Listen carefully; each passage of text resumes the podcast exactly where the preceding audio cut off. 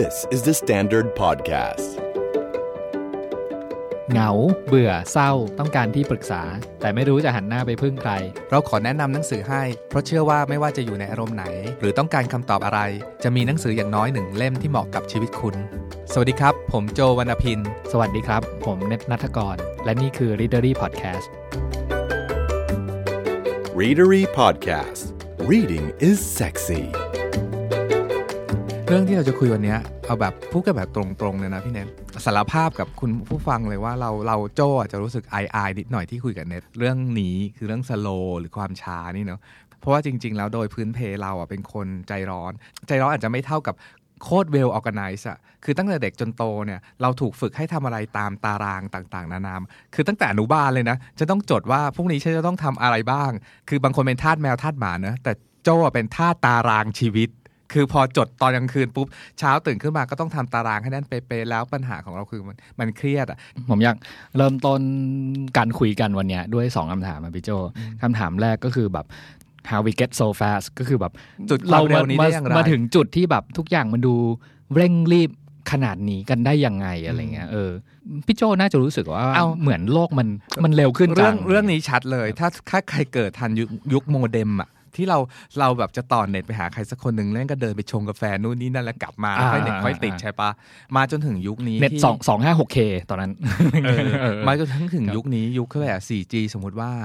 เรา 5G แล้วครับ 5G แล้วเราอ่ะยังรู้สึกว่า 5G นี้มันช้าจ้าอยู่เลยนึกออกปะคือบางครั้งสมมติจะกดจิ้มไปเว็บไหนหรือสักนิดนึงแล้วมันแบบหมุนเนี่ยแค่เนี้ยเราก็เครียดแล้วไงเล่าเรื่องนึงตอนเมื่อหลายเดือนก่อนแล้วกันเราขับรถอยู่แล้วก็คือเหมือนถนนโล่งๆอ่ะแล้วรถคันหน้าเขาขับช้าทำไมเขาไม่ขับเร็วๆวะแล้วฉันก็ขับตามหลังเขาแล้วเรามีพฤติกรรมการขับรถแบบนี้แล้วเราเครียดอ่ะว่าทำไมเราอยากไปเร็วๆเนาะทำไมคันหน้าช้าจังอะไรเงี้ยวันนึงก็เกิดคำถามเอ๊ะแล้วจริงๆแล้วเราจะรีบไปไหนวะไอ้ความเครียดต่างๆนานาที่มันเข้ามาหาเราเช่นแบบหรืองานทุกคนเรื่องทำงานก็ได้เรื่องเดดไลน์ก็ได้เฮ้ยเราทำงานไม่ทันเดดไลน์แล้วเราก็เครียดอ่ะแต่จริงๆแล้วมันมีใครตายไหมจากการทำงานเลยเดดไลน์นี้ออกไปอะไรเงี้ยก็ในคำถามที่ผมโยนให้คำถามแรกก็คือแบบเรามาถึงจุดที่ทุกอย่างมันดูเร่งรีบไปหมดอย่างนี้ได้ยังไงใช่ปะกับคำถามที่2ที่อยากจะชวนให้คิดหน่อยก็คือแล้วมันเป็นไปได้ไหมที่จะทำให้ชีวิตหรือจังหวะของเราช้าลงบอกก่อนว่าเป็นไปได้แน่นอน แต่ก่อนจะมาพูดคำนี้ได้เนี่ย ก่อนหน้านี้ก่อนอ่านหนังสือเล่มที่เราจะมาคุยให้ฟังเนี่ยบอกเลยว่าไม่เชื่อว่าเป็นไปได้แล้วเราก็ส่วนตัวเองนะก็คือมีความตังหงิดนิดๆกับคำว่าช้าหรือคำว่าสโลว์ด้วยซ้ำแล้วรู้สึกเอาก็ทำอะไรเร็วก็ดีแล้วไงคำว่าช้ามันเหมือนเป็นคำด่าในสังคมนะพี่โจอย่างเช่นแบบเวลาเราพูดถึงแบบเฮ้ยทำไมสมองช้าจังอะไรเงี้ยคือคำเนกาทีฟคำโดยตัวของมันเองอ่ะมันไม่ได้เนกาทีฟในตัวมันนะครับแต่ว่าพอมันเอาไปประกอบกับคำอื่นอ่ะมันกลายเป็นคำด่าเฉยเลยทำไมหัวช้าทำไมแกวิ่งช้าทำไมแกเรียนรู้ช้าอย่างนี้วะซึ่งไอเนี้ยมันมีที่มาที่ไปด้วยนะเพราะเราถูก install หรือฝังโปรแกรมความเร็วมาประมาณ200ปีแล้วเรื่องตั้งแต่ปฏิวัติอุตสาหกรรมตั้งแต่ 1,700 ปลายๆจนถึงปัจจุบันเนี้ยมันตั้งแต่คุณเบนจามินแฟรงคลินเป็นคนพูดเรื่องเวลาเป็นเงินเป็นทองทุกคนเคยได้ยินคำนี้เนาะ Time is money มันเกิดขึ้นยังไงมันเกิดนี่หนังสือจากหนังสือผู้ชื่อหนังสือก่อนแล้วกันเนาะหนังสือชื่อว่า Slow หรือว่ามาจากหนังสือภาษาอังกฤษชื่อว่า In Praise of Slowness ของคุณ Carl Honoré ซึ่งเดี๋ยววันนี้เราจะพูดถึงเล่มนี้เขาพูดถึงว่าในยุคสมัยคุณเบนจามินแฟรงคลินเนี่ยเขาเริ่มมีการแบ่งสล็อตเวลาเป็นแบบเวลาทำงานเข้า 8 โมงเช้าเรื่องงาน 6 โมงเย็นอะไรประมาณอย่างเงี้ยแล้วมนุษย์ก็เริ่มเข้าสู่ยุคอุตสาหกรรมที่แบบว่าเน้นผลผลิตมากกว่าคุณภาพซึ่งก่อนหน้านั้นน่ะจะว่าไปมนุษย์เองก็สัมพันธ์กับเวลาหลายอย่างเช่นทำไมต้องรบกันตอนเช้านี่อ่านจากหนังสือนะหนังสือก็บอกว่าเพราะว่าแบบมันเป็นสิ่งเดียวคือพระอาทิตย์ขึ้นแล้วก็แบบว่าถึงเวลาต้องแบบว่า2ฝ่ายรู้พร้อมกันว่ารบกันเถอะอะไรอย่างเงี้ยเราพูดถึงเวลาพวกนี้มันเหมือนคำว่าเวลาเนี่ยมันมาพร้อมกับการทำงาน productivity ผลิตผลที่เราจะสามารถทำให้เกิดภายในช่วงเวลาเท่านั้นเท่านี้ใช่งั้นก็ไม่แปลกเลยที่ช่วงเวลาทำงานของเรา 9:00 นถึง 5:00 นน่ะเราจะต้องทำอะไรบ้างในวันนี้มีกี่ประชุมวันนี้จะต้องเคลียร์งานอะไรเท่าไหร่บ้างอะไรเงี้ยเวลาให้ผมคิดอะมันเป็นเรื่องของปริมาณงานเป็นเรื่อง productivity เนี่ยคือ point ของการคุยเรื่องเวลาเร็วและช้าเนาะเวลาเราพูดถึงเวลาเร็วและช้าเนี่ยเราไม่ได้พูดถึง speed ว่า fast life กับ slow life เป็นเรื่องแบบเวลาทำอะไรเร็วๆกับทำเวลาอะไรทำอะไรช้าๆแต่ว่า fast life เนี่ยเป็นการพูดถึงปริมาณ แล้วก็ Slow Life พูดถึงคุณภาพ Fast Life หรือว่าชีวิตที่เร่งรีบเนี่ยจะพูดถึงชีวิตที่เร่งรีบความกระวนกระวายคำกวีกวาดความหงุดหงิดงุ่นง่านเวลาทำอะไรไม่ทันความโมโหบางครั้งแต่ส่วนความช้าเนี่ยมันจะเป็นเรื่องของความแบบว่าความสงบใจเย็นเน้นเรื่องคุณภาพของงานพูดถึงคุณภาพของชีวิตไม่ใช่ความช้าแบบเรื่องสปีดความช้าเวลาเราพูดถึง Slow Life หลายคนแม้กระทั่งโจ้เองอะก่อนอ่านหนังสือเล่มนี้เราจะมีความรู้สึกแอนตี้กับความ slow หน่อยๆเนาะแต่จริงๆหนังสือพูดถึงจังหวะชีวิตที่เหมาะสมต่างหากต้องเคลียร์เรื่องนี้ก่อนว่าจริงๆเราทุกคนน่ะรักความเร็วนะเพราะความเร็วทำให้รู้สึกว่ากระตือรือร้นตื่นเต้นสนุกมันมีฮอร์โมนเอพิเนฟรินที่แบบหลั่งออกมาเวลาเราแบบว่าได้แบบขับรถเร็วๆหรือการแบบว่าวิ่งเร็วๆหรือการขึ้นรถไฟเหาะแล้วก็แบบดิ่งลงมาด้วยความเร็วสูงเนาะหรือเราในเ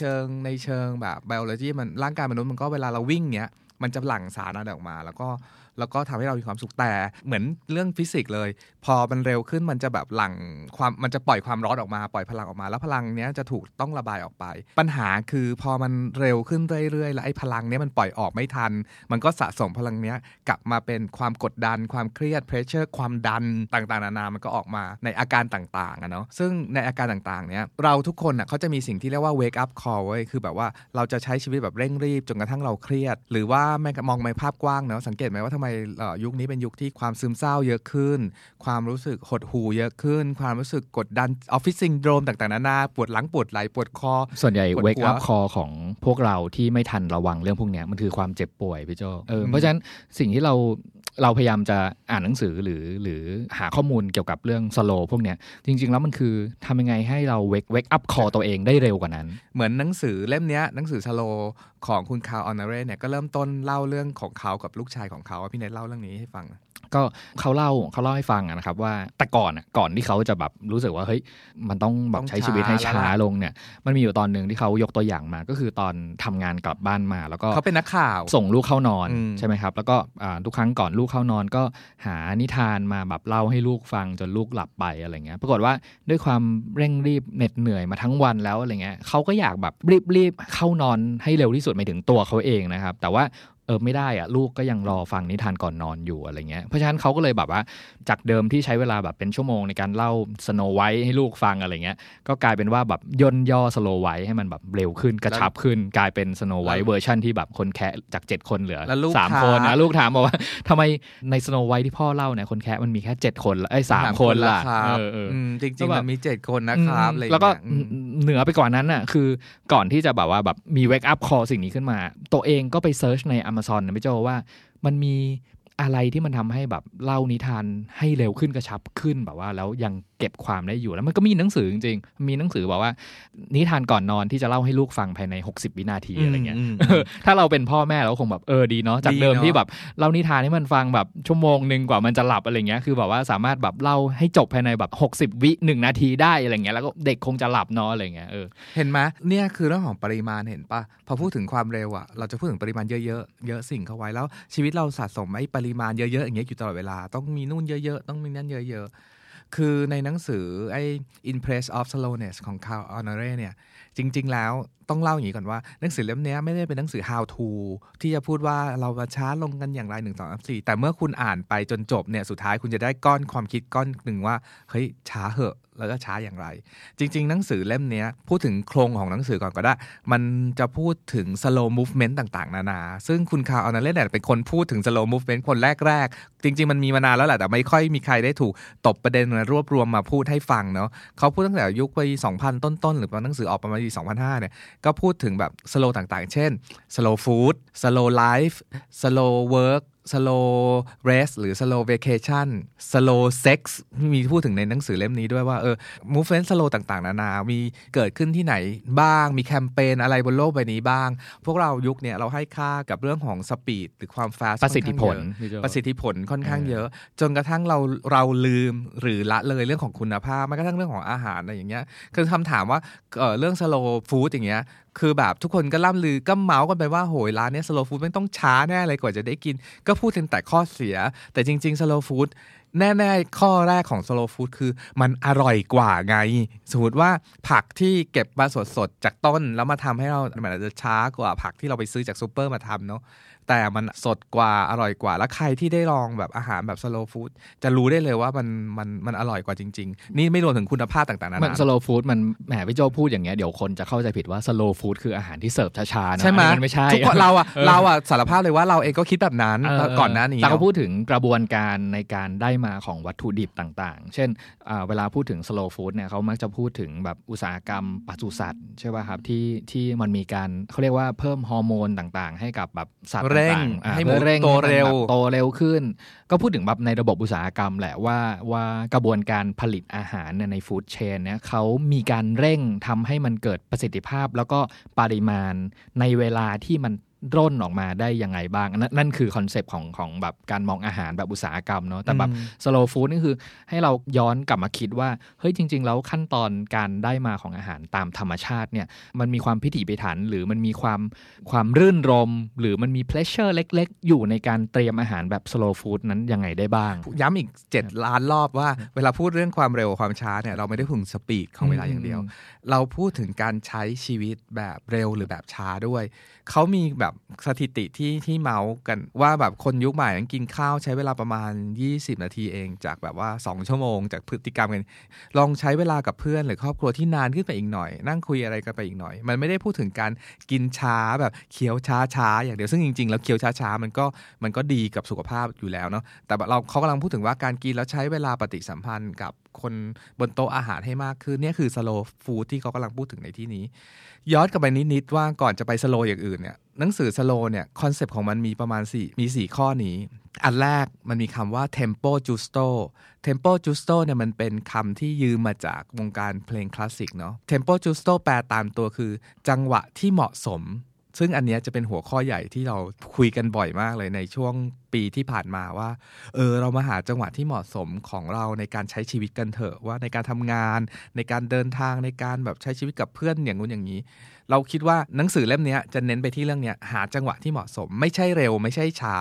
ไม่ใช่เร็วตลอดเวลาไม่ใช่ช้าตลอดเวลาแต่มีจังหวะที่เร็วและช้าที่เหมาะสมกับเรื่องนั้นๆอันที่1คือจังหวะที่เหมาะสมหรือ tempo justo จำไว้เลยคำนี้2คือเรื่องของ balanceก็คือแบบว่าเมื่อบางครั้งที่เร็วเกินไปก็ต้องช้าลงบ้างหรือช้าไปก็เร็วขึ้นมาบ้างอันที่3คือเรื่องของ quality มากกว่า quantity คือคุณภาพมากกว่าปริมาณในการใช้ชีวิต slow life เนาะมองที่คุณภาพเป็นหลักว่าเรากินของดีเข้าไปหรือยังเรากินผักที่ปลอดสารพิษหรือกิน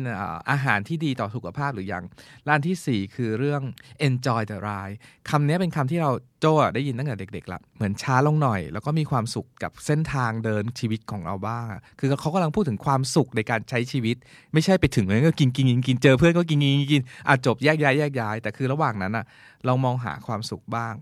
แล้วมันเกิดอะไรขึ้นหรือเปล่าด่วนเลยคือเมื่อเช้าเนี่ยพอเราลองขับรถช้าลงเนี่ยบนสะพานข้ามแยกแห่งหนึ่งแล้วพอขับรถช้าลงปุ๊บอะสิ่งที่เราเห็นคือเราเห็นต้นไม้เล็กๆแม่งขึ้นอยู่บนสะพานข้ามแยกเว้ยณโมเมนต์นั้นแบบคือมันเป็นที่แบบต้นไม้มันไม่ควรจะไปขึ้นอยู่บนนั้นอะแล้วอยู่ดีก็เกิดพอขับรถช้าลงเนี่ยมันเกิดความคิดว่า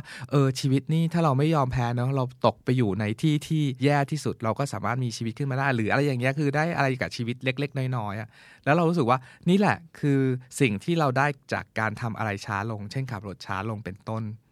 ในหนังสือIn Praise of Slowness ของ Carl Honoré เนี่ยมีเรื่องข้อหนึ่งเรื่องใหญ่ๆก็คือเรื่อง slow food เนาะบอกเลยว่าชวนเพื่อนๆเลยว่าเพราะตอนนี้โจอินมากคือแบบว่า1คือเรื่องการทำอาหารกินเองคือเมื่อก่อนเราไม่สังเกตนะว่าจริงๆแล้วแค่โมเมนต์ที่เรายืนอยู่หน้าเตาแล้วเราโยนกระเทียมลงไปในน้ำมันแล้วมันมีกลิ่นกระหอมของอาหารโผล่ขึ้นมาอารมาอันเนี้ยมันทำให้เราคลายเครียดได้เฉยเลยเสียง sizzling ของกระเทียมบนน้ำมันร้อนๆเนี่ยมันเพลินมากกว่าเสียงแบบติ้งของไมโครเวฟนะอะไรใช่ใช่ใช่มันฟินกว่ามากมันหอมมันไม่ใช่แค่เสียงมันรูปแล้วกลิ่นเสียงมันมาหมดเลยเนาะหรือแม้กระทั่งผักสลัดที่ซื้อในซูเปอร์แล้วที่เขาหั่นมาเสร็จแล้วนึกออกปะเอาแค่ซื้อผักที่เป็นต้นมาแล้วก็ลองแบบว่าหักผักใส่จานเนี่ยรับรองได้เลยว่ามันอร่อยขึ้นกว่าเดิมแน่นอนนี่คือคุณภาพชีวิตของการใช้ชีวิตแบบ slow food นอกจาก slow food แล้วมันมีในหนังสือเล่ม slow เนี่ยเขาพูดถึง slow city อิตาลีในหลายๆเมืองโดยเฉพาะเมืองต่างจังหวัดเนี่ยจะใช้คำว่า slow city เยอะเช่นแบบว่าเอาเก้าอี้ไปโรยอยู่ในตามทางเดินหรือในสวนมากขึ้นเช่นแบบว่าง่ายๆเลยแบบว่าเดินไปให้นั่งพักได้บ่อยขึ้นหรือแม้กระทั่งมีกระแสเมืองบางเมืองในยุโรปอย่างเช่นที่ออสเตรียมีแบบว่าแข่งกันเดินช้าเขาบอกว่าเขามีเหมือนเครื่องตรวจจับอะไรประมาณอย่างเงี้ยถ้าเราเดินจากจุด A ไปจุด B ที่เร็วเกินไปเราจะถูกทำโทษเล็ก ด้วยการให้แบบว่าต้องทำอะไรบางอย่างเล็กๆเพราะว่าต้องการบิวให้ทดลองเดินช้าอะไรเงี้ยลงโทษด้วยการแบบเดินจูงเต่าอยู่หน่อยนึงอะไรเงี้ยเรื่องขำๆแต่กระแสSlow City เนี่ยเป็นจริงเป็นจังขึ้นเมื่อเราอยู่ในโลกยุค global change เนาะหรือที่มีแบบว่ามลพิษต่างๆนานาอะไรเงี้ยรู้ไหมว่าประเทศไทยนี่อันดับขยะพลาสติกในมหาสมุทรนี่เป็นอันดับ6แล้วนะที่เราผลิตพลาสติกลงมหาสมุทรอะไรเงี้ยซึ่งแบบมันถึงเวลาที่เราต้องเปลี่ยนพฤติกรรมกันจริงๆที่ใช้ชีวิตสโลว์แบบช้าลงหน่อยใช้หลอดที่แบบว่าไม่ใช่หลอดพลาสติกเมื่อคืนหรือจริงๆแล้วคนบนโลกมัน 7,000 ล้านคนไงถ้าทุกคนใช้พลาสติกคนละนิดละหน่อยมันก็ตอนเนี้ยขยะพลาสติกในมหาสมุทรเนี่ยมันทั้งมีปริมาณและน้ำหนักเยอะกว่าปลาทั้งมหาสมุทรรวมกันอีกอะไรเงี้ยเรื่องพวกนี้เป็นเรื่องที่กำลังพูดถึง slow life หรือ slow city ที่แบบว่าถ้าแนะนำได้ให้ดูสารคดีเรื่องโบโกตาเมืองในโคลัมเบียที่แบบใช้จักรยานเป็นหลักหรือแบบเมืองในโอเรกอนซึ่งแบบว่าพอร์ตแลนด์โอเรกอนที่การใช้ชีวิตแบบขี่จักรยานอะไรพวกอย่างเงี้ยเรื่องพวกนี้เป็นเรื่องที่จริงๆเก๋ด้วยนะในยุคนี้ลองใช้ชีวิตแบบ slow กันลองดูบ้างนอกจากนั้นในหนังสือเล่มนี้ยังพูดถึงเรื่องslow sex ข้ามไปเพราะมันแบบว่าไปอ่านกันเอาเองเนาะซึ่งมันเจ๋งจริงนะบอกเลยถัดไปก็เป็นเรื่อง slow work ซึ่งเป็นสิ่งที่เป็นกระแสอยู่ในขณะนี้มันมีหนังสือเล่มนึงที่พี่เนทเล่าวันก่อนชื่อหนังสืออะไรนะ 4-hour work weeks พี่โจก็คือจริงๆอ่ะมันก็เป็นหนังสือที่ตอนแรกเราไม่อยากอ่านนิดนึงนะเพราะมันเป็นแบบไอ้คนเขียนมันเป็นเศรษฐีไง คือเค้ากำลังจะตั้งคำถามแบบคำถาม simple ที่สุดเลยว่าทำไมเราต้องทำงาน5วันตั้งแต่ 9:00 นจนถึง 5:00 นทุกวันด้วยวะอะไรเงี้ยด้วยคำถามอย่างเงี้ยเขาก็เลยเสนอว่าจะเป็นไปได้ไหมถ้าเราทำงานสัปดาห์เดียวแค่4ชั่วโมงคำถามแรกซึ่งโหดและหินมากเลยนะคือใน2มุมแล้วกันในมุมของแบบถ้าเราเป็นพนักงานอะไรเงี้ยมันก็ยากมากๆแล้วนะที่จะแบบว่าแบบงานทั้งสัปดาห์วันละ8ชั่วโมงคูณ5ไปก็8 5 40ชั่วโมงย่นให้เหลือแค่4ชั่วโมงนั่นคือแบบ10เท่าหดลง10เท่าแล้วงานปริมาณงานที่เรามีทั้งหมดเนี่ยมันจะถูกจัดการให้เหลือภายใน4ชั่วโมงทั้งสัปดาห์ได้ยังไงวะอะไรเงี้ยมันดูเป็นไปไม่ได้เนาะแต่ว่าในหนังสือเขาก็นำเสนอเขาเรียกว่าหนทางละกันว่ามันเป็นไปได้นะเว้ยถ้าจุดๆๆเช่นแบบว่า virtual office มีไว้ทำอะไร virtual secretary มีไว้ทำอะไร virtual admin อะไรเงี้ยคือมันมีคนที่ช่วยผ่อนงานเราเล็กๆน้อยๆอยู่เต็มไปหมดเลยถ้าเราเก่งมากพอที่สามารถจัดการงานต่างๆเหล่านั้นได้คือซึ่งมันก็มีกระแสเกิดขึ้นมานะมันอาจจะไม่ได้เป็นเมนสตรีมที่แบบทุกบริษัทโอเคกันนะแต่ว่าบริษัทเก๋ๆบนโลกวันนี้มากมายจากหนังสือเล่มนี้บอกเนี่ยมันก็จะเริ่มมีการทำงานแบบ 4-3 4-3 ก็คือทำงาน4วันอยู่3วันแล้วปรากฏว่าผลงานของพนักงานก็ดีขึ้นเพราะว่าภายใน3วันเนี่ยพนักงานเหมือนแบบได้หยุดเวเคชั่นเหมือนได้หยุดวันหยุดราชการตลอดเวลาและได้มีเวลาส่วนตัวได้เข้าใจตัวเองมากขึ้นมีเวลาไปดูงานศิลปะได้อ่านหนังสือหรือได้อยู่กับครอบครัวเพราะฉะนั้นไอ้ความสุขความเฮลตี้เนี่ยมันก็จะสะท้อนกลับมาที่ในงานไงซึ่งแบบไอ้โมเดล 4-3 เนี่ยบอกเลยว่าที่ Readery เองก็กำลังแบบว่าหมกมุ่นกับเรื่องนี้มากให้ทำได้ไหมวะเราทำได้ไหมเราทำได้จริงไหมอะไรเงี้ยหรือไอเดียการอย่างที่พี่นายเคยพูดถึงมูจิตอนนึงเมื่อหลาย EP ก่อนนะว่าเขาทำงานแบบสมมติว่าเวลาเลิกงาน 6 โมงก็พยายามเลิกงานให้ตรงเวลา 6 โมงจริงๆได้ไหมแต่มันเป็นการบังคับให้พวกเรารู้ตัวว่าเฮ้ยเราจะโมเหยตอนกลางวันไม่ได้แล้วก็แบบเดี๋ยวตอนใกล้ๆเลิกงานค่อยเคลียร์งานอะไรเงี้ยคือมันไม่ใช่คอนเซ็ปต์ในการทำงานที่ดีเลยอะไรเงี้ยเพราะมันทำให้เราแบบทำงานโอเวอร์ไทม์แต่พูดเลยวะหลังเวลางานกันตลอดในฐานะที่เราเป็นเจ้าของบริษัทพวกนี้แล้วมันมีความขัดแย้งอยู่ในใจเนาะว่าแบบว่าพนักงานทำงานน้อยลงแล้วมันจะในมุมเจ้าของอะคือมองในแง่แบบทุนเนี่ยแล้วกันนะคือแบบเราต้องการรีดเอาแบบหยาดเหงื่อทุกเม็ดจากพนักงานของเราเพื่องานที่จะได้กลับคืนมาแล้วพอตั้งแต่ต้นปีที่ผ่านหรือปีที่ผ่านมาแล้วเราหมกมุ่นกับเรื่องสโลว์ขึ้นน่ะเรารู้สึกว่ามันมีเหตุผลวะที่จะลดเวลาทำงานของน้องๆในบริษัทลงอ่ะเช่นเขาจะได้กลับไปพักผ่อนมากขึ้นเพื่อที่อีกวันนึงมาทำงานอย่างมีความสดชื่นมากขึ้นหรือแบบฝึกที่จะใช้สมองคิดว่าจะทำงานให้ตรงตามเวลาที่กำหนดได้ดีขึ้นอย่างไรอะไรอย่างเงี้ยเป็นเรื่องใหม่สำหรับเราแหละแต่ว่าสำหรับโลกใบนี้มันก็มี how to ต่างๆนานาก็นำเสนอจากหนังสือเรื่อง slow เนี่ยเขาก็จะพูดถึงประเด็นต่างๆเหล่านี้ครับสุดท้ายหนังสือเนี่ยต่อให้ไม่ได้เป็นหนังสือ how to ที่บอกเราว่า1 2 3 4ยังไงแต่ว่าเราก็สรุปความจากหนังสือเล่มนี้ว่าคุณ Carl Honoré เนี่ยเขาจะพูดถึงถ้าเราแบบเร็วกันนักเนี่ยเราจะเหยียบเบรกชีวิตกันได้ยังไงบ้างอันที่1คือ do less หรือทำอะไรให้น้อยลงคืออย่างนี้พอตารางเวลามันเต็มเอียดไปหมดเนี่ยแล้วเราต้องรีบขับรถจากที่หนึ่งไปประชุมอีกที่หนึ่งเพื่อประชุมอีกที่หนึ่งอ่ะมันก็รีบก็ถูกแล้วไงเพราะมันต้องรีบให้ตรงตามตารางเวลาดังนั้นสิ่งที่เรา ทำได้อันแรกคือหัด priority ชีวิตก่อนว่าอะไรที่ไม่จำเป็นก็ทิ้งไปบ้างให้ชีวิตมันหลวมๆขึ้นบ้างจะได้ไม่ต้องรีบอยู่ตลอดเวลาแทนที่จะขับรถเร็วๆจากจุด A ไปจุด B พอเราไม่แบบจาก A แล้วค่อยๆผ่อนไป C เลยอย่างเงี้ยมันก็จะพอมีเวลาทำให้เราทำอะไรได้ช้าลงเนาะอันที่สองคือ switch off คือเอาง่ายสุดเลยคือการปิดมือถือพูดง่ายๆปิดมือถือบ้างในบางเวลาที่ต้องปิดเช่นก่อนนอนหรือว่าในช่วงเวลาประชุมหรืออะไรนานๆก็เข้าเช็คอีเมลทีไม่ต้องเช็คอีเมลตลอดเวลาอันที่3คือ slow ritual อันนี้อินมากบอกเลยมันมีพิธีกรรมของคนแบบช้าหลายๆอย่างที่เขาฝึกแล้วดีเช่น1ทำสวนมันฝึกให้เราช้าลงการทำอาหารการเล่นโยคะการทำสมาธิในหนังสือเล่มนี้มีประเด็นที่คนรักการอ่านน่าจะชอบคือเรื่อง slow reading slow readingไม่ได้หมายความว่าเราอ่านหนังสือช้าเท่านั้นอะไรเงี้ยพูดถึงหนังสือช้าเนี่ยพอเราทำ Readery Podcast เนี่ยเราเจอแฟนที่ฟังอยู่เนี่ยมักจะเข้ามาถามเราว่าพี่โจ้ขาหนูอ่านหนังสือช้าจังอะไรเงี้ยจะทำยังไงดีมีคำแนะนำไหมอะไรเงี้ยในหัวที่คิดอยู่เสมอเรามักจะคิดว่าเอาก็ดีแล้วไงอ่านช้าๆก็ถูกแล้วลูกอะไรเงี้ยแบบว่าได้มีเวลาอ่านให้มันรื่นรมกับชีวิตไม่รู้แล้วเราจะรีบกันไปไหนเหรออะไรเงี้ยก็อ่านหนังสือช้า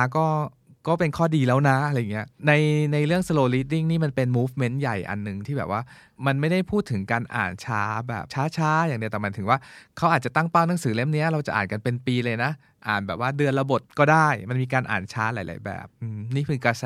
slow reading ที่เกิดขึ้นบนโลกใบนี้เราไม่สามารถพูดได้หมดว่าในหนังสือเล่ม slow เนี้ยมันพูดถึงกระแสอะไรบ้างเราไปอ่านหนังสือดูเราจะพบว่ามันมี movement ต่างๆนะแล้วพอเขาไปอ่านปุ๊บอ่ะมันก็จะแบบโอ๊ยฉันอินกับเรื่องนี้เช่นการทำสวนในเมืองก็ในหนังสือก็จะแนะนำแบบลองไปดูคลิปคุณแมทเจมส์ซึ่งเป็นแบบว่าพิธีกรในการทำสวนของที่อังกฤษสิพอเราเข้าไปดูแล้วมันก็มันจะมีคำอย่าง City Garden คือทำสวนในบ้านง่ายๆมันก็ทำให้ชีวิตเราช้าลงได้มันมีหนังสืออีก2เล่มที่อยากพูดถึงหนังสือแต่ว่าอาจจะไม่พูดได้ไม่เยอะในเอพิโซดนี้แล้วกันพี่โจคือเมื่อกี้เราพูดถึงเรื่อง slow แล้วพูดถึงเรื่องการใช้ชีวิตเยอะๆแล้วดูฝั่งการทำงานมันดูเป็นตัวร้ายของเรื่องนี้แต่แบบอยากให้อ่านเล่มนี้อีกเล่มหนึ่งมันชื่อหนังสือว่าช้าให้ชนะหลักคิดจากเทพเจ้าแห่งการบริหารของญี่ปุ่นคือมันไม่ได้หมายความว่ามันเป็นสิ่งที่ against หรือคนละฝั่งกับการทำงานพี่โจแต่ในการทำงานมันก็มีหลักคิดในการทำงานแบบช้าๆเหมือนกันอันนี้ขอเลยเพราะว่าโจเองอ่ะเป็นปัญหานี้เว้ยเวลาเราทำงานแล้วเรารีบแล้วเรารนเนี่ยมันจะมีความคิดนึงผุดขึ้นมาในหัวโจเสมอว่าถ้าอยากเร็วให้ช้าลงคือเวลาเราทำอะไรรีบๆเร่งๆอ่ะแล้วมันจะช้าเร็วคือช้าต้องทำอะไรให้ช้าลงคือแบบว่าค่อยๆทำค่อยๆคิดเพราะว่ายิ่งเร่งยิ่งผิดยิ่งกลับมาแก้ยิ่งผิดยิ่งแก้ยิ่งผิดยิ่งแก้วนกันอยู่ตรงเนี้ยไม่จบสักทีเมื่อเวลาที่โจ้ไปอย่างเงี้ยเราก็จะบอกว่าโจ้ถ้าช้าไม่ได้หยุดเลยหยุดนิ่งๆแป๊บนึงแล้วค่อยเดินต่ออะไรเงี้ยคือหนังสือเล่มนี้พี่โจ้มันเป็นหนังสือที่เป็นแนวความคิดของการบริหารงานของคุณคาซุโอะอินาโมริคุณคาซุโอะอินาโมริเนี่ยเป็นผู้ก่อตั้งบริษัทเคลซาร่าแล้วก็ KDDI ของญี่ปุ่นอะไรเงี้ยแล้ววิธีคิดของเขาก็คือเขาบอกว่าเพราะเร็วกว่าใช่ว่าจะถึงเส้นชัยก่อนเสมอไปแล้วรูปบนปกหนังสือมันคือรูปเต่าเลยนะเต่ากับมาเพราะฉะนั้นเนี่ยเขาก็จะเล่าถึงเรื่องการคิดแบบช้ายังไงให้ชนะใ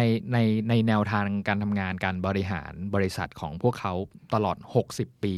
ของเขาเลยอย่างเงี้ยอันนี้เล่มนี้ผมอยากอ่านส่วนตัวแล้วกันเพราะว่าเรายังต้องใช้ชีวิตจากการทำงานอยู่เนาะแล้วก็ปฏิเสธไม่ได้ว่าเฮ้ยงานก็ยังต้องทำชีวิตที่ช้าลงก็ต้องการอะไรเงี้ยเพราะฉะนั้นแบบทำยังไ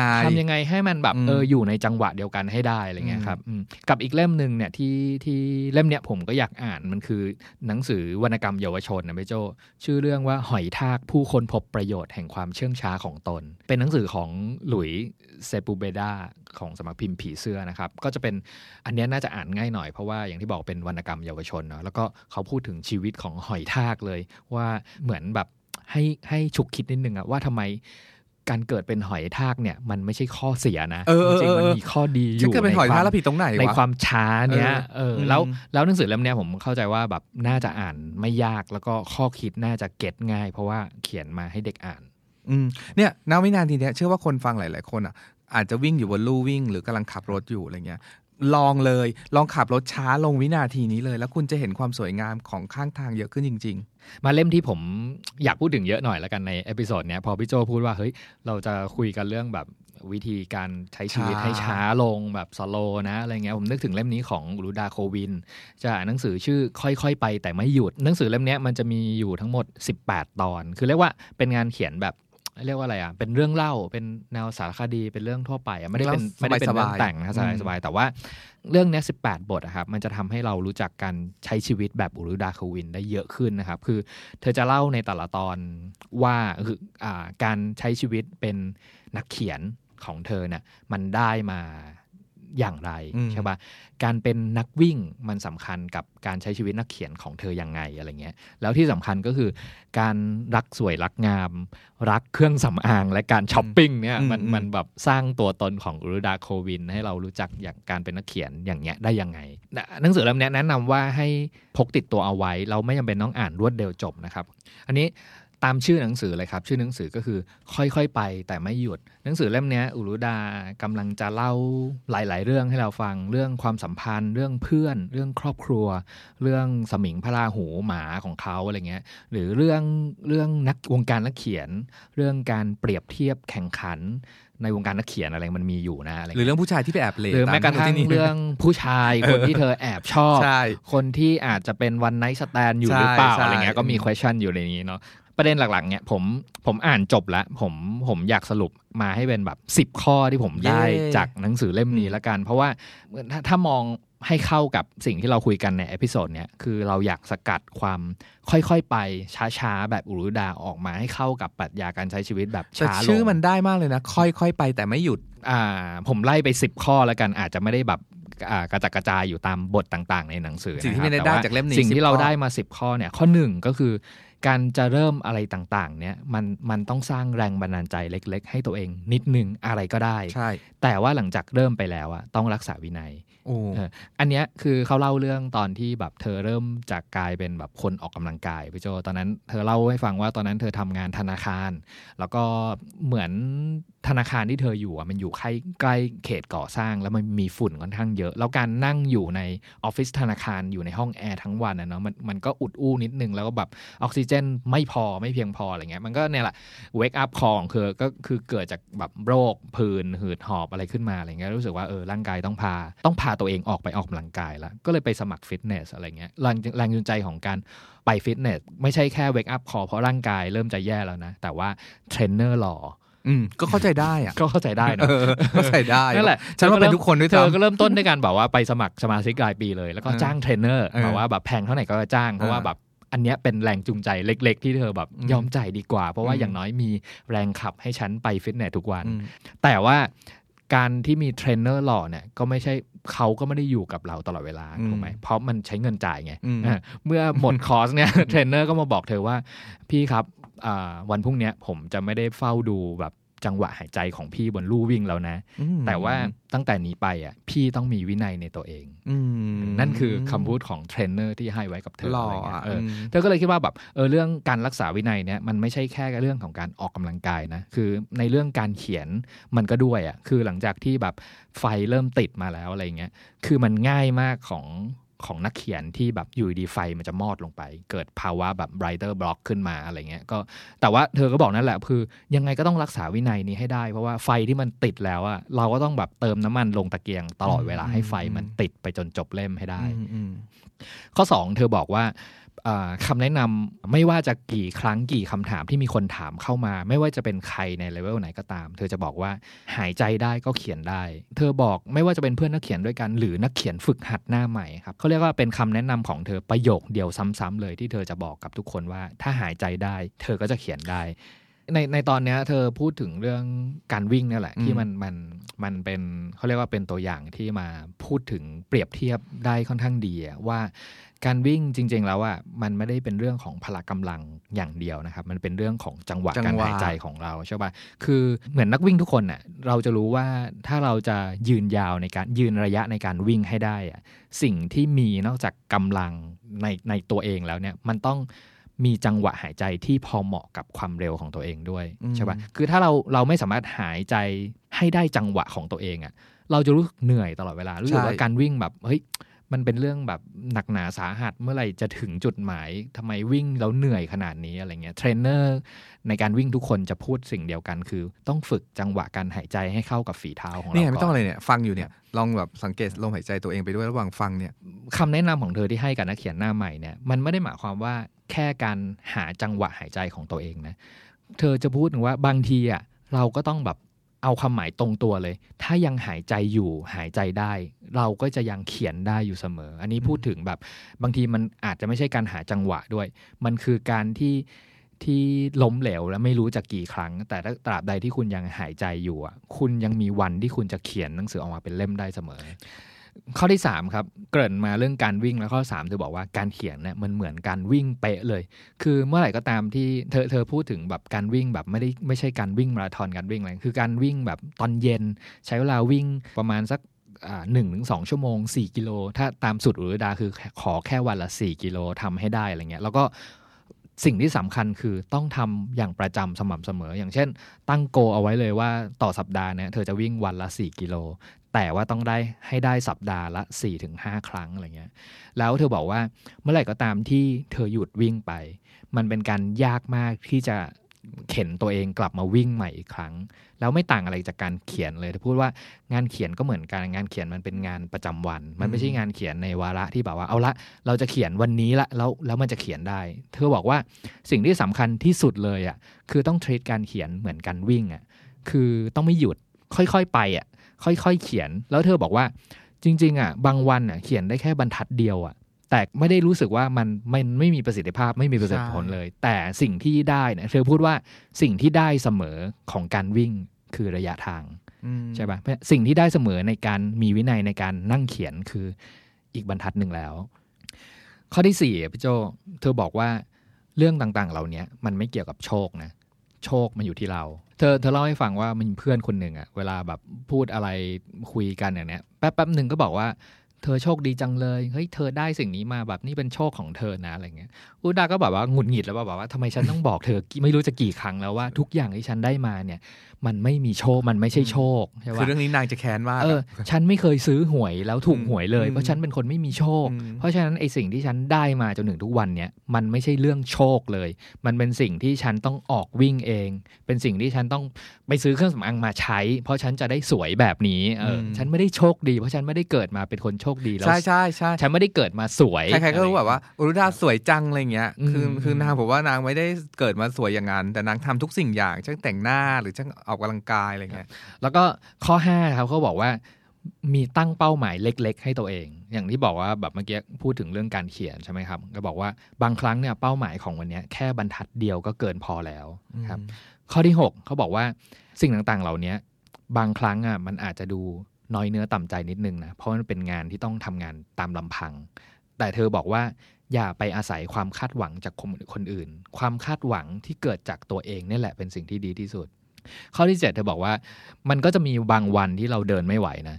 บางวันที่เราแบบรู้สึกเหนื่อยเหลือเกินล้าเหลือเกินหรือบางวันที่ไปเจออะไรมาคนข้างนอกแบบพูดอะไรมาสักอย่างนึงแล้วแบบมันไม่ไหวแล้วอะไรเงี้ยเธอก็บอกว่าเฮ้ยไม่ไหวไม่เป็นไรก็คลานเอาคือเดินไม่ไหวก็คลานเอาอะไรเงี้ยแต่ว่า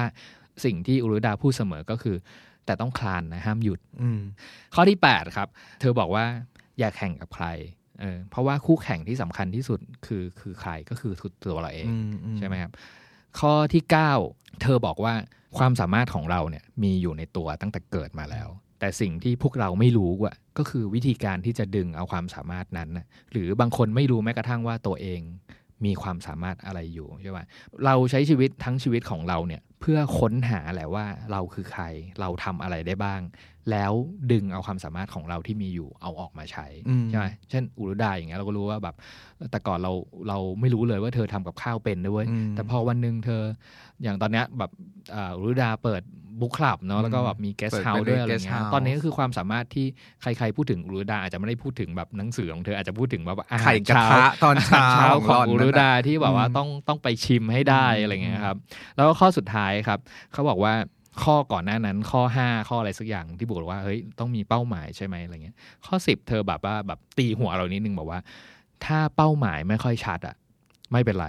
เดี๋ยวร่างกายมันจะพาเราไปเองคือหมายถึงว่าบางทีอะครับมันเป็นเรื่องของร่างกายหรือเป้าหมายมันอยู่นอกตัวเราแล้วร่างกายนั้นจะผลักให้เราแบบเคลื่อนตัวออกไปเองคือทำอะไรสักอย่างทำไปเลยยังไม่ต้องแบบมานั่งวิเคราะห์อะไรบ้างข้อเนี้ยผมรู้สึกว่าแบบจริงๆมันจะแบบเหมือนถ้าฟังเผินๆมันจะดูย้อนแย้งกับเรื่องโชคชะตาเนาะแต่ข้อสุดท้ายที่เธอให้ไว้อะเธอบอกเรื่องเนี้ยยังไงก็ไม่ใช่เรื่องโชคชะตามันเป็นเรื่องที่เราร่างกายของเราแล้วก็เจตจำนงของเราอะที่จะผลักดันเราให้ออกไปทำอะไรพวกนั้นเองอะไรเงี้ยคราวนี้นี่คือทั้งหมด10ข้อที่เราได้ใช่ป่ะแต่ว่าผมแบบกลั่นอีกนิดนึงสิ่งที่ได้จากเล่มเนี้ยอย่างที่บอกว่าชื่อหนังสือมันก็มาแล้วคือค่อยๆไปแต่ไม่หยุดแต่ไอ้วิธีการที่จะไปแบบไม่หยุดแล้วก็ไปได้เรื่อยๆแบบที่อุรุดาโควินเล่าในเรื่องเล่าของเขาให้ฟังใน18บทเนี้ยมันคืออะไรบ้างอะไรเงี้ยมันก็คือเนี่ยแหละครับบางตอนน่ะเธอจะเล่าให้เห็นถึงสิ่งเล็กๆในชีวิตอะที่บางทีอะชีวิตพวกเรายุ่งเหยิงวุ่นวายกับหน้าที่การงานกับผู้คนที่เราพบปะในแต่ละวัน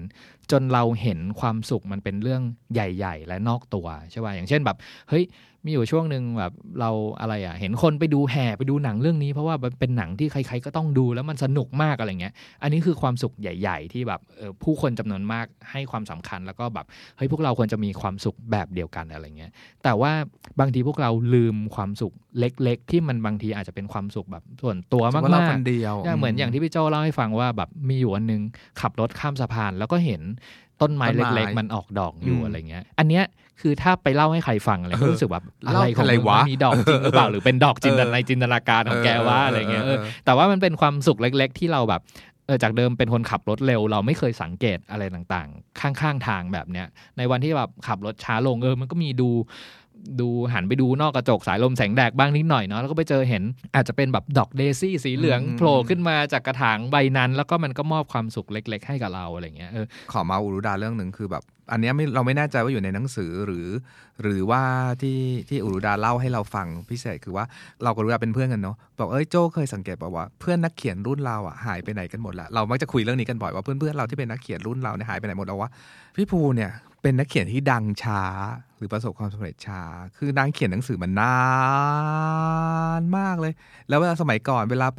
ไปอยู่กับกลุ่มเพื่อนนักเขียนนะก็จะเป็นแบบผู้หญิงตัวดำอยู่หางแถวไม่มีใครสนใจอยู่หางเลยอ่ะแต่ณวันเนี้ยเรียกว่าคนที่อ่านวรรณกรรมไทยอ่ะเรียกว่าไม่มีใครไม่รู้จักอุรุดาโควินคือแบบเธอยืนระยะมานานมากแล้วหนังสือแบบหยดน้ำหวานในหยาดน้ำตาก็ได้รับความนิยมสูงมากอะไรเงี้ยพี่ภูว่าเราก็แค่ไม่ได้หยุดเขียนนะเราก็เขียนของเรามาเรื่อยๆแล้วพี่ภูไม่ได้หยุดเขียนนะเขาก็เขียนลงคอลัมน์นู้นนี่นั่นมาตลอดอะไรเงี้ยแต่ว่ามันใช้เวลาระยะเวลาที่ไม่เหมือนใครมีจังหวะที่เป็นของตัวเองแล้ววันนี้ก็เป็นจังหวะของเขาอะเขาก็รู้ว่านี่คือจังหวะของเขาที่แบบพูดง่ายๆว่ากำลังดังเดี๋ยวมันก็จะมีจังหวะที่แบบว่าวนมาเป็นขาลงขาขึ้นวนขาลงขาขึ้นมันไม่ใช่ประเด็นนะประเด็นก็คือเนี่ยค่อยๆไปแต่ไม่หยุดแล้วมีความสุขกับชีวิตในแต่ละจังหวะของชีวิตอย่างไรมันมีอยู่ตอนหนึ่งที่เธอไปวิ่งนะครับแล้วก็เธอก็เจอเด็กๆอายุแบบ14 2คนเด็กผู้หญิงนะครับที่ลงวิ่งด้วยกันอะไรเงี้ยแล้วอย่างที่บอกว่าเล่มเนี้ยเขาจะพูดถึงเรื่องการวิ่งแล้วก็การวิ่งแบบหาจังหวะของตัวเองให้ได้เนาะแล้วก็ไอเด็ก2คนเนี้ยมันก็เห็นว่าอุรุดาวิ่งอยู่แล้วรู้สึกว่าแบบทำไมวิ่งช้า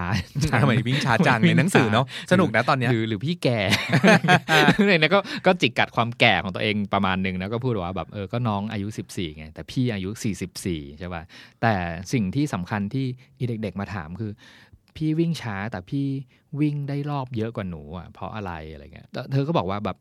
จริงๆอ่ะไม่ต้องวอรี่เรื่องการวิ่งเร็ววิ่งช้าหรอกคืออายุเท่าหนูอ่ะพี่ก็วิ่งเร็วแบบหนูคือวิ่งเร็วเนี่ยไม่ใช่แค่การวิ่งแบบวิ่งนะครับหมายถึงว่าการใช้ชีวิตด้วยอ่ะแบบเหมือนวัยที่แบบว่าฮอร์โมนกำลังพุ่งพ่านการไล่ตามผู้ชายการไล่ตามความฝันหน้าที่การงานการเรียนอะไรก็วิ่งไปทุกอย่างมันมีจังหวะและอายุของมันที่บอกว่าตอนนี้เราควรวิ่งที่จังหวะเท่าไหร่ความเร็วเท่าไหร่ใช่ป่ะแต่สิ่งที่เธอกำลังคุยในฐานะที่เป็นนักเขียนและนักวิ่งอายุ44คุยกับแบบเด็กสาวอายุ14อ่ะคือพี่อายุ44แล้วอ่ะพี่ก็จะรู้แล้วว่าพี่ควรจะวิ่งช้าหรือเร็วแค่ไหนสิ่งที่พี่ให้คำแนะนำให้น้องหน่อยก็คือบอกว่าวิ่งให้ช้าลงนิดหนึ่งอย่าไปเร่งมากเพราะยิ่งเร่งมันจะยิ่งเร็วแล้วทำให้เราล้าและหมดกำลังใจที่จะมาวิ่งในวันพรุ่งนี้ผมว่าคนที่จะชอบอ่ะมีอยู่3กลุ่มแน่ๆคือ1แฟนพี่ภูหรือดาเนี่ยต้องชอบเล่มนี้มากเพราะมันทำให้เรารู้สึก รู้จักพี่ภูขึ้นอีกนิดนึงแล้วเป็นมุมที่แบบมุมน่ารักเล็กๆน้อยๆ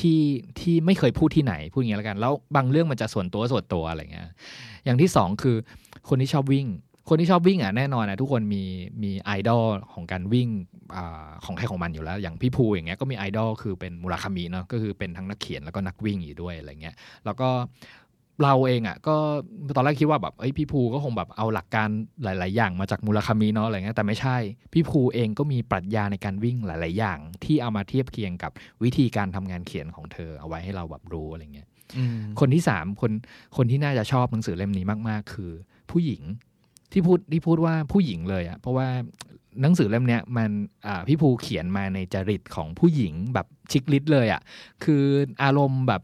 รักโลภโกรธหลงเศร้าแบบผู้หญิงมีทั้งหมดในนี้อารมณ์การเพ้อผู้ชายคือมีเหมือนอ่านนิยายชิคลิตอ่ะใช่ป่ะคือบางทีเราจะรู้สึกว่าแบบคนแบบเนี้ยไม่ใช่ไม่ได้มองตัวเองเป็นเหมือนนางเอกตลอดเวลาบางครั้งก็เป็นตัวร้ายอยู่ในนี้นะครับพี่ปู่ก็จะเรียกว่าแบบฉันมีนางปีศาจอยู่ในตัวอะไรเงี้ยแล้วฉันเชื่อว่าสิ่งเนี้ยพวกแกเป็นคนที่ฟังอยู่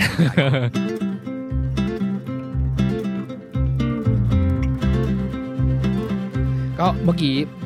พูดทิ้งท้ายไว้นิดหนึ่งเรื่องของแบบความสุขเล็กๆที่เราอาจจะได้พบเจอหลังจากที่เรามีจังหวะชีวิตที่ช้าลงวันนี้จริงๆไอ้ความช้าความเร็วเนี่ยความสโลว์เนี่ยเรากำลังตบเข้าประเด็นที่ว่าหาจังหวะที่เป็นจังหวะที่เหมาะสมของชีวิตของแต่ละคนด้วยตัวเองเมื่อเราหาเจอแล้วอ่ะมันจะเจอความสุขเล็กๆหรือจริงๆไม่จริงมันไม่ใช่ความสุขเล็กๆในสายตาคนอื่นแต่มันความสุขมากๆในใจของเรานะจริงๆแล้วอ่ะมันกำลังจะพูดถึงประเด็นคือหาก้อนความสุขที่เป็นส่วนตัวจังหวะที่เหมาะสมที่เป็นส่วนตัวของเรากันเถอะ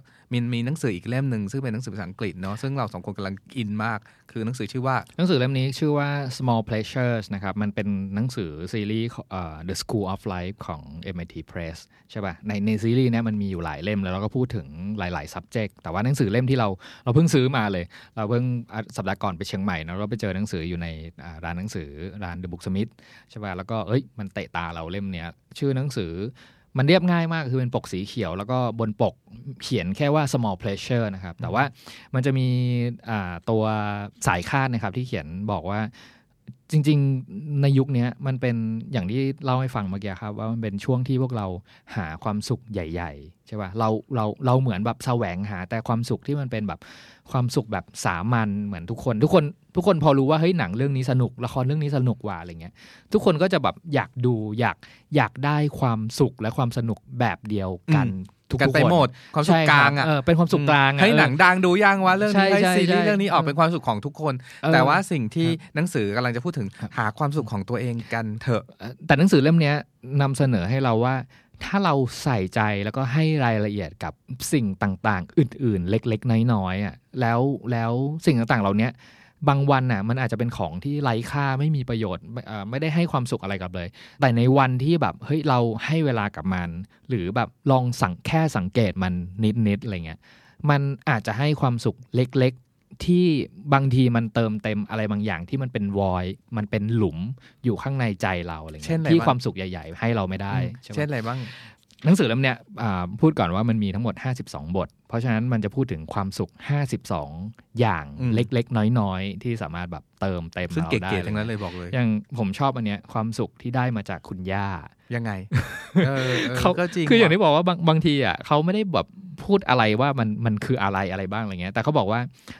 ทุกคนมีกลิ่นของคุณย่าไม่เหมือนกันแล้วมันเป็นกลิ่นที่แบบถ้าเกิดแบบผมอ่ะเป็นคนที่โตมากับย่าเนาะผมจะจำได้เลยว่าย่าเนี่ยมีกลิ่นอะไรบ้างเพราะย่าจะใช้แบบไอ้เครื่องหอมต่างๆสบู่อะไรแล้วก็แบบมันมีกลิ่นเฉพาะตัวเชื่อเลยว่าแบบถ้าใครโตมากับแบบคุณย่าอะไรเงี้ยทุกคนจะได้ความรู้สึกนี้ทันทีอะแล้วกลิ่นเนี้ยครับมันเขาเรียกว่าคือสำหรับผมแล้วกันถ้ากลิ่นของคุณย่ามันกลิ่นของแบบนอสตัลเจียมันคือกลิ่นของแบบอ้อมกอดของคุณย่าในวันที่เราแบบโดนแม่ตีมาแล้ววิ่งไปหาเขาอะไรเงี้ยแล้วอันเนี้ยมันทำให้เรารู้สึกแบบอยากแบบวันเสาร์เนี่ยเดี๋ยวแบบจะไปหาย่าแล้วก็แบบไปกอดย่าทีนึงแล้วแบบขอดมกลิ่นเนี้ยอีกครั้งนึงอะไรเงี้ยมันเป็นกลิ่นที่คุณพูดแล้วน้ำตาจะไหลอ่ะเพราะย่าเราเสียชีวิตแล้วเนาะแต่แบบเราจำได้ว่าที่แม่ตีเราวิ่งไปหาย่าแล้วย่าบอกว่าย่าช่วยอะไรไม่ได้หรอกลูกแต่ว่าการที่ได้อยู่กับย่านอนตักหรือกินที่ย่าใช้อ่ะแหละมันจำไม่ลืมอ่ะ อย่างในเนี้ยมันมีอีกตอนนึงบอกว่าเป็นความสุขจากดอกเดซี่อันเนี้ยพูดถึงเหมือนอย่างที่พี่โจเล่าเลยก็คือมันเป็นดอกไม้ข้างทางอ่ะซึ่งไม่ใช่ดอกไม้ที่มีราคาอยู่ในร้านดอกไม้แต่มันเป็นความสุขที่เราได้เมื่อเราแบบให้เวลาเราไปเดินริมแม่น้ำแล้วก็เห็นแบบกอหญ้าข้างๆซึ่งทุกทีมันเคยเป็นกอหญ้าแต่วันนี้มันเป็นกอดอกเดซี่คือเนี่ยวันนี้ฟังแล้วลองเลยพักเที่ยงเนี่ยเราเดินออกไปกินข้าวร้านป้าเนี่ยก็ลองดูต้นไม้ข้างๆดูสักมันมีความสุขจริงๆนะหรือพี่โจ้มีความสุขกันนี่ไหมความสุขของวันอาทิตย์ยามเช้าโอ้ใช่อาทิตย์นี้เป็นอะไรก็ไม่รู้เนาะผมเชื่อว่าที่หนังสือเล่มนี้ยกตัวอย่างมา52อย่างเนี่ย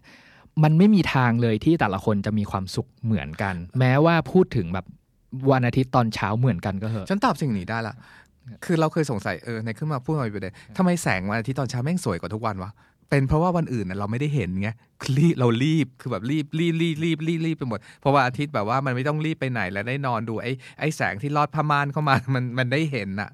นั่นแหละครับอันนี้คือตัวอย่างให้แบบไม่กี่ตัวอย่างเนาะจาก52ตัวอย่างเพราะฉะนั้นในนี้มันก็จะมีแบบความสุขจากตลาดปลาความสุขจากการมองดวงดาวในคืนที่ไม่มีพระจันทร์ความสุขจากแบบของหวานอันอร่อยอะไรเงี้ยมันหนังสือเล่มเนี้ยอย่างที่บอกแล้วว่าถ้าเราไล่แต่ชื่อก้อนความสุข52อย่างเนี่ยมันจะดูเป็นของธรรมดามากเลยแต่สิ่งที่อธิบายอยู่ในเนี้ยมันทำให้เราฉุกคิดว่าเฮ้ยทุกทีอะเราไม่เคยให้ความสำคัญไม่เคยสังเกตหรือมองข้ามของเล็กๆน้อยๆเหล่านี้ไปตลอดเวลาแต่มันจะไม่ธรรมดาเลยความสุขต่างๆที่พี่เนยพูดเมื่อกี้เนี่ยสำหรับคนในยุคเร่งรีบถ้าเราใช้ชีวิตเร่งรีบนะคุณจะไม่ได้สิ่งต่างๆเหล่านั้นเลยเช่นการไปตลาดการดูดอกไม้การกินขนมอร่อยการแบบว่านั่งนึกถึงวันที่ได้อยู่กับคุณย่าการเห็นแสงแดดยามเช้าเมื่อไหร่ที่คุณมีชีวิตเร่งรีบคุณจะไม่ได้สิ่งต่างๆเหล่านี้เลยไม่ว่า Small Pleasures 52อันถ้าเราอ่านอีกเนี่ยทุกอันเนี่ยเป็นอันที่ต้องใช้เวลาแบบเนิบนาบเชื่องช้าลงหน่อยแต่มันมีอยู่จริงความสุขเหล่านี้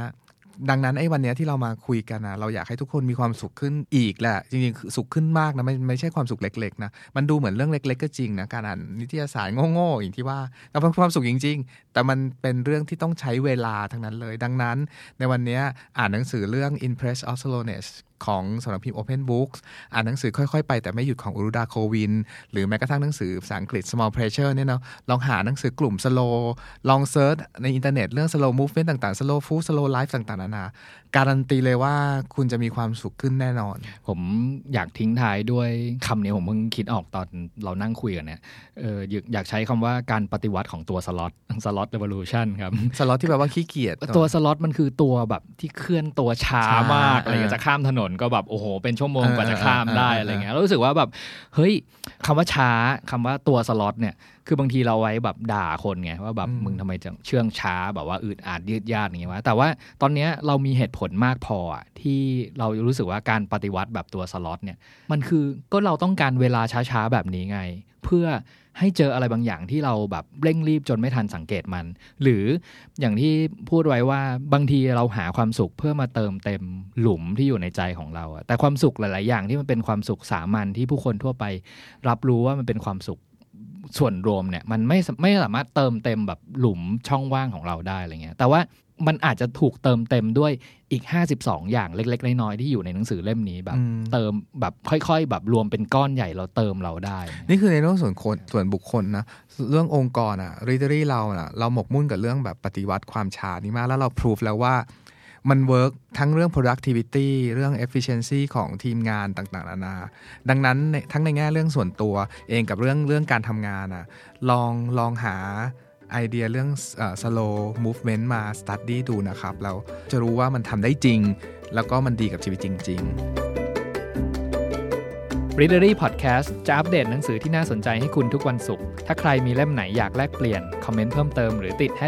#Readery Podcast ได้นะครับเราเชื่อว่ามีหนังสือดีๆอีกมากมายรอให้อ่านอยู่เสมอติดตาม Readery Podcast ได้ทางเว็บไซต์ The Standard Podcast Player ที่คุณใช้ Spotify, SoundCloud และ YouTube The Standard Podcast. Eye-opening for your ears.